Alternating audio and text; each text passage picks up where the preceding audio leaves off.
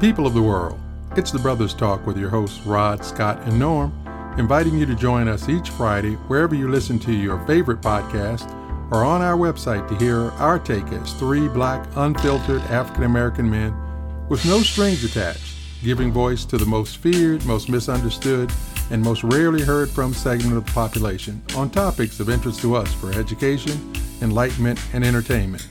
You can follow us on Facebook you can reach us with your comments, questions, suggestions at The Brothers Talk on Twitter, The Brothers Talk on Instagram, and you can email us, thebrotherstalk at gmail.com. And stay tuned for our long awaited YouTube channel. And now on with this week's episode. Hey, Brothers Talk family around the world. We welcome you once again wherever you're listening in and wherever you engage in critical thinking and relevant conversations, promoting activism to boost the Black community.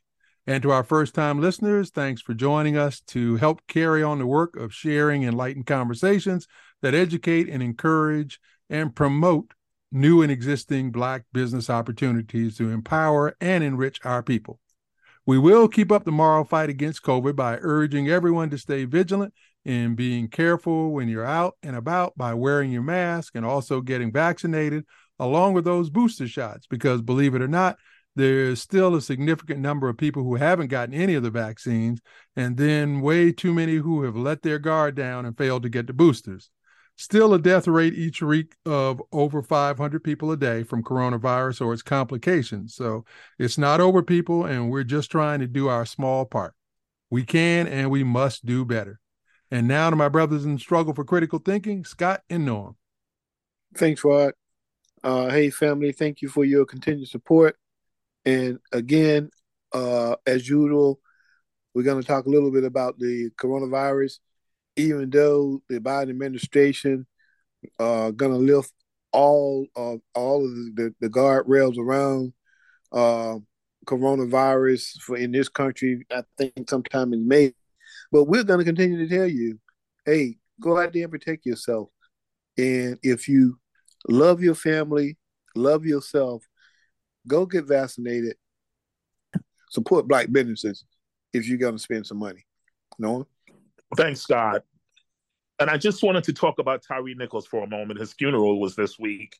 And as usual, the Democrats showed up to make it political theater. They could hijack any movement for their own cause. And the reason that I say this is because they had the opportunity to address the situation in this country regarding police brutality and accountability. But as usual, they did the exact opposite, and they increased the funding for these for the police department. Maybe uh, we should rethink our support of this party. Maybe we should just start looking elsewhere.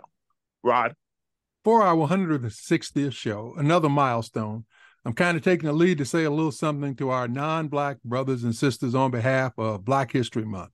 I took a step back over the last couple of days to try to wrap my mind around the enormity of anti Black racism in this country. And I confess my mind was on overload because I simply couldn't fathom the entire scope of the problem. Let me try to show you what I mean as much as this is for our non Black brothers and sisters, no matter what your political affiliation. It's also time for a whole lot of our Black brothers and sisters to either open their minds or stop pretending not to notice. To begin with, there's the simple matter of being a people who are hated for nothing more than the color of our skin, which I might add isn't a real thing because there isn't any ethnic group with a more diverse palette of skin tones, but it is about the designation as black that results in so much illogical animosity and insensitivity while taking so much from us in the way of cultural appropriation and our contributions to the quality of life in general, like all of our inventions. Then there's the criminal justice system that weighs so heavily in making us the targets of everything from unjust and unequal prosecutions, making our incarceration the basis for the prison industrial complex, to the disproportionate victims of police brutality and unarmed killings, to the way we, the people at the bottom of the socioeconomic scale by design, because we who built this country for free and then were released with nothing, but managed to make a few modest gains in spite of the black codes, Jim Crow, redlining, and discrimination, are the targets of a system that regularly writes traffic tickets in our neighborhoods to raise funds to run the government. Next, there's the educational system, which has continuously been a cruel joke that sends billions of dollars to white suburbs in spite of their richer tax base, and then criticizes the inner city schools for underperforming. They've set us up as a pipeline to jail where the juvenile justice system spends dozens of times as much to incarcerate our children as it does to educate them because so many businesses profit more from warehousing our future generations than those who seek to turn them into productive citizens.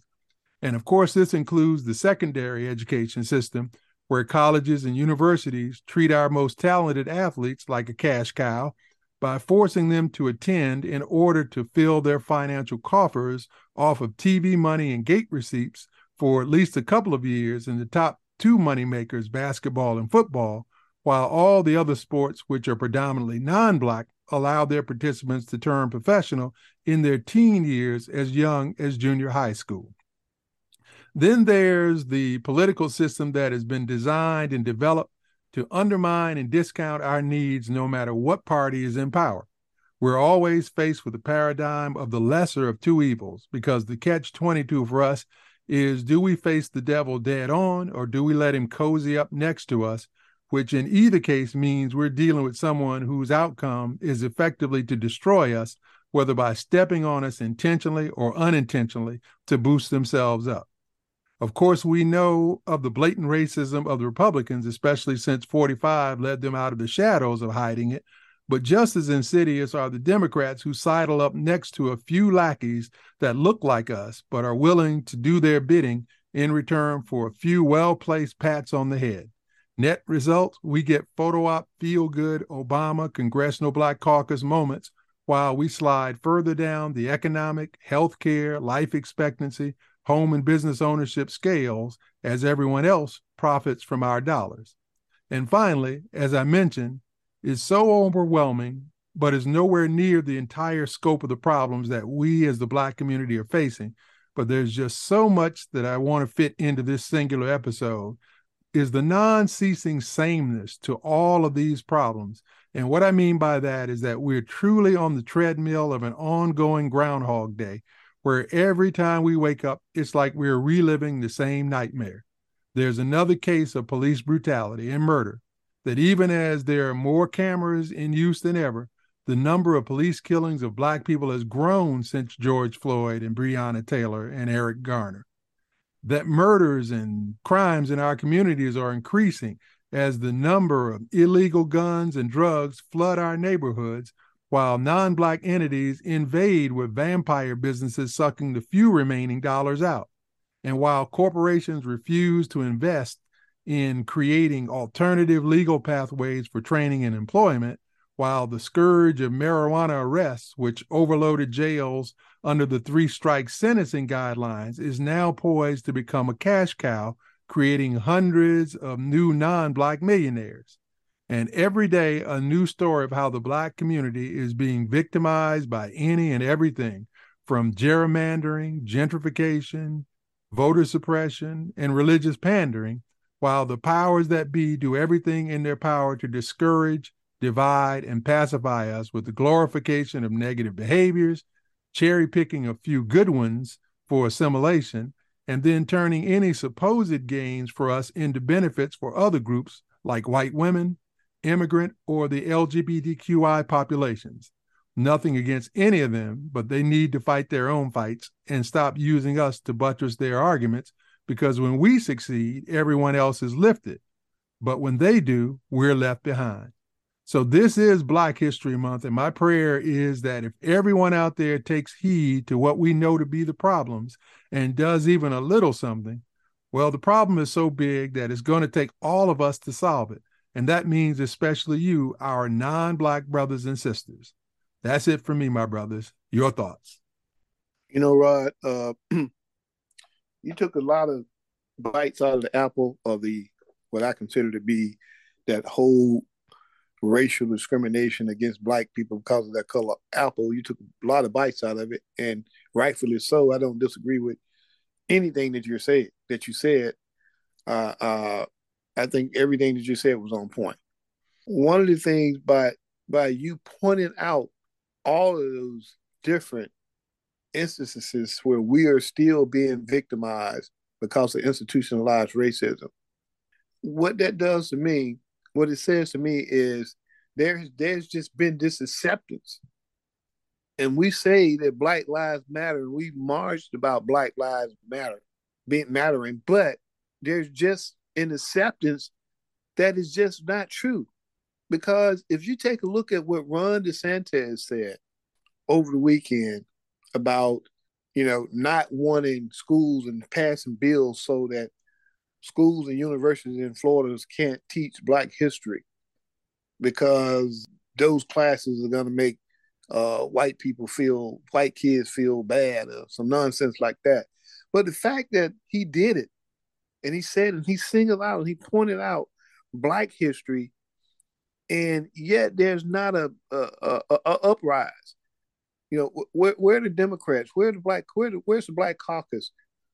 Where's our organization? Where's the NAACP? Where where are these organizations who's supposed to be fighting for our equal rights? Where are these people saying, wait, wait a minute?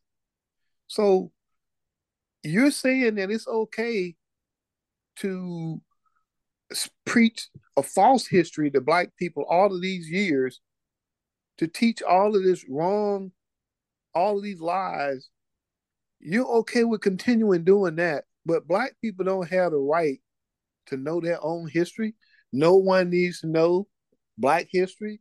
Black history is so insignificant. Black people are so insignificant that we don't even want you. I don't even want people to teach their history. To me, that that, that is one of the things that shows you the state of what black people, what people think of black people, some people in this country. And what Marjorie Taylor Greene did in Congress the other day, where she said they were they were talking about PPP loans, and she was asking questions about uh I don't know who the gentleman was. He was he was he was questioning, you know, was any PPP loan spent on uh, critical race theory? And and he goes, uh, mm, I you know I don't know, you know, what is critical race theory? She says it's where they're teaching white kids that black skin is better than theirs, and they, and nobody is not uproar. So it's another dog whistle here on national TV. This woman put this lie out, basically attacking black people for our blackness or our culture, whatever reason she was attacking us, and got away with it. Thanks, Scott. And I'm going to piggyback on on your response. I thought it was uh, on point as well as Rod's. The question is, what are we going to do as a community? What are we going to do as a people? What we have done basically, we have put the dollar in front of our own humanity in regards to ourselves. We will sell out and support white supremacy. We will support the institutional racism as long as we get a pat on the head and we can make a few dollars. Before we can go out in other communities and address their racism and address the institutional racism in this country, we've got to take a look in the mirror. We've got to decide who and what we are and what we're going to do about the issues pertaining to our community. We have to do that first. We have to come together and decide how are we going to move for the future? How are we going to move today? We haven't done that as of yet. We have no institutions in which to do that from you know, we can't continuously blame other people until we actually take responsibility for what's ours. And so, just to respond to what both of you said, which is just as we said, we are furthering the point that we have to have our own level of accountability. And so, as you said, Scott, it reminded me of I think what was missing from the phrase Black Lives Matter is like, you know, they tried to come back with all lives matter. And I think, yeah, they should actually combine it and make it all Black Lives Matter because it seems that for the fortunate few, or like uh, Du Bois talked about the talented 10th, who are always the folks that the folks who don't want to do anything to help our ethnic group at large point to them as saying like well see no they're doing well they work hard etc but the bottom line is that we need to make sure that they understand like well they are the 10% that's not the rest of the 90% that is suffering under the weight of the oppression. And only thing that comes up is when one of them finds themselves in a situation do they then realize that, you know, there's no amount of money that's going to get you out of being designated as black first in this country, which means that you're always subject to the same kind of discrimination. And then the other point that you made was about Scott, that thing about the CRT thing down in Florida, and you might have heard that out in Missouri. They not only outlawed CRT, but then put in a $3,000 stipend for any teacher who takes a course on patriotism. And so just think about that. Patriot, who's defining what patriotism is? I mean, at least critical race theory can be defined in terms of talking about what was the impact of 400 years of discrimination uh, in the legal system and how it has impacted us as people. There's a real simple de- definition of that. But patriotism, on the other hand, is like they say about beauty or or ugliness. It's in the eye of the beholder. So who's defining that? And yet they're going to take those taxpayer dollars out there to pay teachers to not teach CRT, but to learn about patriotism so they can then impart that on to the kids. So it is really kind of a scary time in this country when it comes to that. And it's just one more thing to highlight as the ongoing nightmare that we are always faced with one more threat to our community, even though no group has suffered more under the weight of oppression and racism than our people.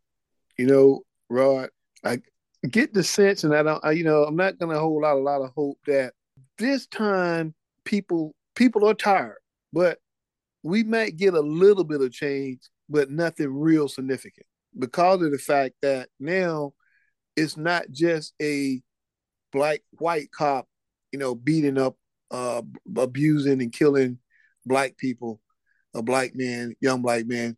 It's all about police officers, and it's all about how police officer police black communities and the way that they beat that that boy, beat that man. If they would have beat a dog like that, white America would have been up in uproar. There would be somebody probably would have been on death row behind that. That's just to me the level of disrespect and the level of of significance or insignificant that black life is being viewed. But it was so disgusting for people to see that you know, again, this is an opportunity for people to, to see where black people have been complaining and pointing out that, hey, you know, this is real. This is what's happening to us. We've been showing you time and time again. This may have been the tipping point. And also, this is an opportunity to people for people to organize around that and, and hold people accountable in office. Let's see how you're going to vote and call people out who are not voting for, for the John Lewis bill this is what we I think we need to do. Some organization organization need to do to rally around that whole viewpoint of, of, of some change that's going to benefit black folks. Scott, I really would love to believe that, but looking at the history, and especially recent history, that's just not going to happen. We're too comfortable. And that's the problem ultimately. We're comfortable with our demise in this country. We're comfortable seeing our culture just deteriorate to where you can actually talk about killing black people on the radio and in song but like as you as you mentioned you can't talk about killing an animal. We are in trouble here. And we have to save ourselves. And until we actually stand up and take control of our community and the message and organize we cannot win this war. We cannot. In our Black Business Spotlight, it is Black History Month, and we want to challenge everyone in the Brothers Talk universe to do three things one daily, one at least weekly, and one as often as you can. First, find a new Black business that you didn't know about every day, whether it's online or networking with a family member or friend. Second, buy something from a Black business each week. And third, Encourage and challenge everyone you run into to do the same, especially those from non Black people. I said three, but here's a fourth. Let us know how you're doing with it as we'd love to share it with the rest of the world. You can follow and communicate with us by sending your comments as well as questions and show ideas to the Brothers Talk on Twitter, Facebook, Instagram, or email us, thebrotherstalk at gmail.com. That's a wrap for this show. And as always, God willing, we'll continue to keep our focus on the issues that impact our community on the path to a better future. Until our next program, know that we sincerely appreciate your time and interest, and rest assured that we'll never take it or you for granted. And finally, remember, let's do better today because that's all we really have.